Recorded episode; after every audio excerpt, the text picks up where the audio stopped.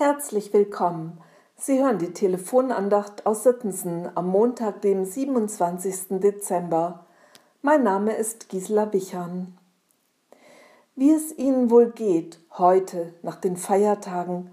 Nicht immer läuft alles wie gewünscht. Große Erwartungen rufen häufig tiefe Enttäuschungen auf den Plan.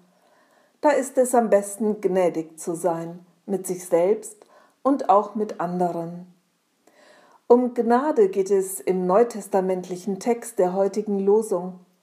Petrus, der Jesus doch dreimal verleugnet hat, der kennt sich aus damit, der hat sie erfahren, ganz persönlich. Die Gnade hat ihn freigesetzt, hat ihn befähigt, hinauszugehen und Gottes Wort weiterzusagen, hat ihn befähigt, im Gefängnis Loblieder zu singen. Petrus hat die Macht und Kraft der Gnade erfahren. Gnade ist mehr als das Vergeben von Schuld, obwohl alleine das ja schon über die Maßen befreiend ist. Gnade ist ein Beziehungsgeschehen zwischen Gott und Mensch. Nichts steht der Liebe, Güte, Zuwendung Gottes im Wege. Vielleicht könnten wir sagen, Gnade ist wie ein Raum der unendlichen Freiheit. Wir treten ein und erfahren Gott in seiner endlosen Liebe. Gnade ist der Zentralbegriff unseres Glaubens, eine Grundeigenschaft Gottes.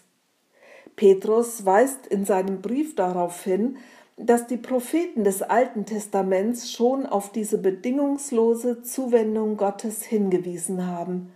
Sie wussten, dass es an eine Person gebunden sein würde, an den Retter Israels und der ganzen Welt. Sie haben die Freundlichkeit Gottes verkündet. Petrus hat sie kennengelernt. Und das sollen auch seine Leser tun. Seid nüchtern, so schreibt er in seinem ersten Brief. Seid nüchtern und setzt eure Hoffnung ganz auf die Gnade, die euch dargeboten wird in der Offenbarung Jesu Christi. Gnade ist mein Lieblingswort. Kein Wunder, würde die Theologin Christina Brudereck sagen, schließlich reimt sich Gnade auf Schokolade, und das kann doch kein Zufall sein. Gnade ist Freispruch, das Recht, noch einmal ein anderer Mensch werden zu dürfen, nicht für immer festgelegt zu werden auf die Vergangenheit, auf das, was ich getan habe und mir antun ließ. Liebe Hörerin, lieber Hörer, Petrus hat durch Jesus Christus diese Grundeigenschaft Gottes erfahren. Das hat ihn nicht vor dem Märtyrertod bewahrt, aber die Erfahrung der Gnade war sein Leiden wert. Allein deine Gnade genügt, die in meiner Schwachheit Stärke mir gibt. Ich geb dir mein Leben und was mich bewegt.